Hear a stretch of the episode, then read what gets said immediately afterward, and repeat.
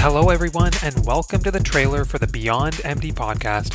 I'm your host, Yatin Chadha.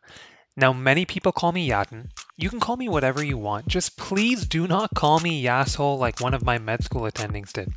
And I can assure you, I am not an asshole. But to many of you, I am new. So my CPSO ID is 93809, and I'm a radiologist at North York General Hospital in Toronto. Now, as physicians, have you had the following questions like How do I make the most of my professional corporation?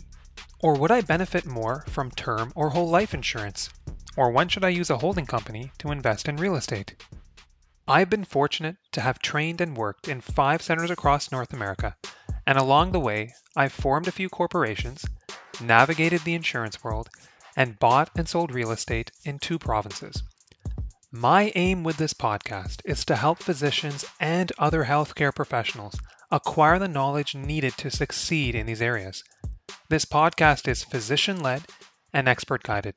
So every episode, I'll be interviewing experts on topics like corporations, holding companies, insurance, real estate, and investments.